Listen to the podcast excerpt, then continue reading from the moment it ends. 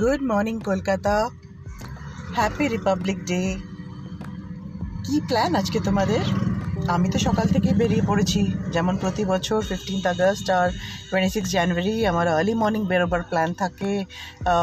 Kolkata parade গ্রাউন্ডে visit করা, বাইরে ব্রেকফাস্ট করা। একদম সকাল থেকে একটা জমজমাট ব্যাপার চলে। তোমাদের কি প্ল্যান বলো? আর বাড়িতে তো নিশ্চয়ই আজকে সবার ছুটির দিন, যেহেতু বাড়িতে ভালো ভালো রান্না হবে, খাওয়া দাওয়া হবে। আর অনেকে হয়তো ঘুরতে টুরতেও যাবে। তো কোভিডের কারণে যেহেতু বাইরে ঘোরাফেরাটা অনেকটা রেস্ট্রিক্টেড তো এখন লোকে বাড়িতেই সময় কাটাতে পছন্দ করে গেট টুগেদার্স প্ল্যান করে। আমার ইচ্ছে আছে বেরোবার, কিছু অলরেডি প্ল্যানস করে রেখেছি।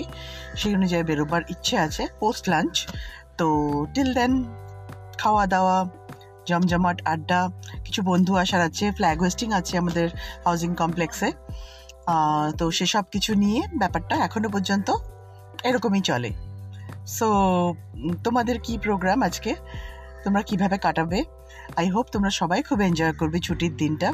একদম পুরো চার্জড আপ হয়ে আবার কাজের দিনে যাতে ব্যাক করে ভালোভাবে পারফর্ম করা যায়, সেই জন্য একদম সুন্দরভাবে খাওয়া দাওয়া করে ইঞ্জিনটাকে পুরো একদম ফুয়েলে ফুলফিলড করে নিতে হবে। Okay I am signing off for now Have a great day, you all.